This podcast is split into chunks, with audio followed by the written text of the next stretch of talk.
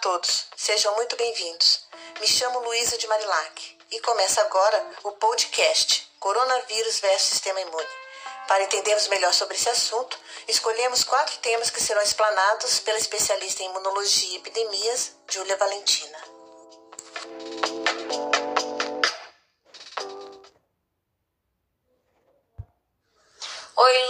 Um prazer estar aqui e para iniciar esse conteúdo precisamos compreender o que é o sistema imune. O sistema imune, também conhecido por sistema imunológico, é formado por diferentes células, tecidos, órgãos e moléculas. Nesse sistema temos estruturas individualizadas como baços, linfonodos e células livres como os leucócitos. Ele garante o reconhecimento de células e substâncias estranhas e a destruição ou neutralização dos invasores, graças a uma resposta coordenada de seus componentes. Essa resposta é fundamental para garantir que o corpo desenvolva ou não uma doença. O sistema imune é capaz de diferenciar as células do próprio corpo daquelas invasoras, o que garante uma grande eficiência na defesa do organismo. Entretanto, em algumas situações, ele pode reagir contra nosso próprio corpo, desencadeando doenças autoimunes. Bom, agora que já entendemos o funcionamento do sistema imune, vamos falar sobre os vírus, que são pequenos seres parasitas formados por uma cápsula proteica que podem infectar organismos vivos. Esse termo vem do latim vírus, que significa veneno ou toxina. Os vírus necessitam de uma célula viva para se reproduzirem, pois eles não têm capacidade de se replicarem individualmente. Para invadir uma célula, os vírus fixam-se na parede celular e injetam seu material genético que é replicado enquanto a célula desempenha suas funções. Quando se multiplicam, os vírus rompem a célula hospedeira e liberam novas estruturas em um processo chamado de ciclo lítico. Os vírus também podem manter seu material genético na célula parasitada e transmitirem para as células criadas em um mecanismo chamado de ciclo lisogênico. O material genético de um vírus pode mudar de acordo com a sua origem, produzindo variabilidade genética através de mutação ou recombinação. Na mutação de um vírus ocorre a alteração de sua sequência de ácido nucleico, DNA ou RNA, já a recombinação é resultado da troca de trechos do material genético. Dentre os vírus, temos o SARS-CoV-2, que é o coronavírus mais recente da pandemia que estamos vivendo. Várias evidências excluem a hipótese de que o SARS-CoV-2 tenha tido uma origem laboratorial. No caso da SARS, sabe-se que o vírus foi transmitido de morcegos para civetas e desses hospedeiros intermediários para o homem, mas para o SARS-CoV-2 essa questão permanece em aberto. Em dezembro de 2019, iniciou-se um surto que atingiu cerca de 50 pessoas na cidade de Wuhan, na China. A maioria dos pacientes tinha sido exposta a um mercado que comercializava frutos do mar e animais silvestres que eram frequentemente vendidos vivos ou abatidos no local. Contudo, vários pacientes desse surto inicial não tiveram relação epidemiológica com o mercado, abrindo a possibilidade de que outras fontes de infecção pudessem estar envolvidas. Ao entrar no corpo humano, o vírus se multiplica dentro do nosso nariz e outras partes do sistema respiratório de forma despercebida. E essa fase é chamada de pré-sintomática ou de incubação. Nela, apesar de ainda não haver sintomas, indivíduos contaminados são capazes de infectar outras pessoas.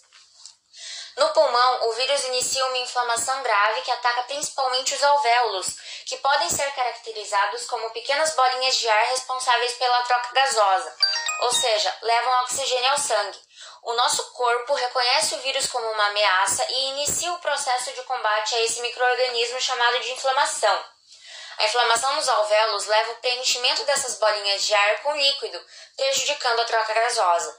Assim, nosso sangue não recebe oxigênio suficiente, Além disso, não consegue eliminar o gás carbônico, que é tóxico em grandes quantidades. Tudo isso causa falta de ar, e nesse estágio são necessários cuidados médicos imediatos. Além disso, a inflamação no pulmão também o fragiliza, favorecendo a entrada de bactérias. Dessa forma, duas doenças podem se sobrepor: a Covid-19, que é causada pelo vírus, e uma pneumonia causada por bactérias, piorando ainda mais o quadro. O terceiro tema aborda a Covid-19, que é uma infecção respiratória aguda causada pelo coronavírus SARS-CoV-2, potencialmente grave, de elevada transmissibilidade e destruição global. O vírus pode ser transmitido através de pessoas. A doença pode se espalhar por meio de pequenas gotículas do nariz ou da boca, expelidas por uma pessoa com a doença quando tosse ou espirra, por exemplo.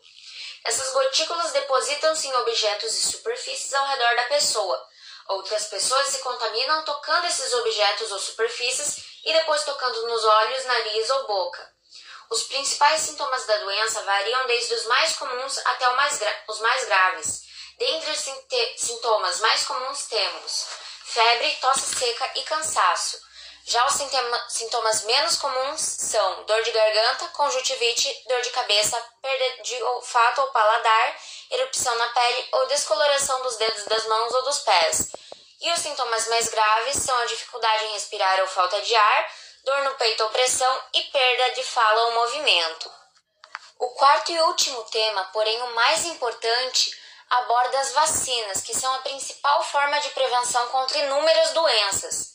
As vacinas atuam por meio do desenvolvimento da chamada memória imunológica, a introdução do agente patogênico, que pode ser morto ou enfraquecido, os seus derivados no organismo estimulam o sistema imune a reproduzir anticorpos. As vacinas contra a Covid-19 têm sido desenvolvidas com base em três tipos de tecnologia.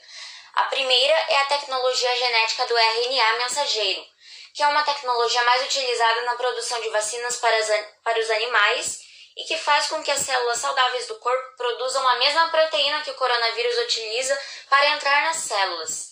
Ao fazer isso, o sistema imune é obrigado a produzir anticorpos, que durante uma infecção podem neutralizar a proteína do verdadeiro coronavírus e impedir o desenvolvimento da infecção. Esta é a tecnologia que está sendo utilizada nas vacinas da Pfizer e da Moderna. A segunda maneira é o uso de adenovírus modificados, que consiste em utilizar adenovírus indefesos para o organismo e modificá-los geneticamente para que atuem de forma parecida com o coronavírus, mas sem risco para a saúde. Isso faz com que o sistema imunológico treine e produza anticorpos, capazes de eliminar o vírus caso aconteça infecção. Esta é a tecnologia por trás da vacina da, da AstraZeneca e da Sputnik V e da vacina da Johnson Johnson. A terceira forma é o uso do coronavírus inativo, onde é utilizada uma forma inativa do novo coronavírus que não provoca infecção nem problemas para a saúde, mas que permite ao corpo produzir os anticorpos necessários para combater o vírus. Todas essas formas de funcionamento são teoricamente eficazes e já funcionam na produção de vacinas para outras doenças.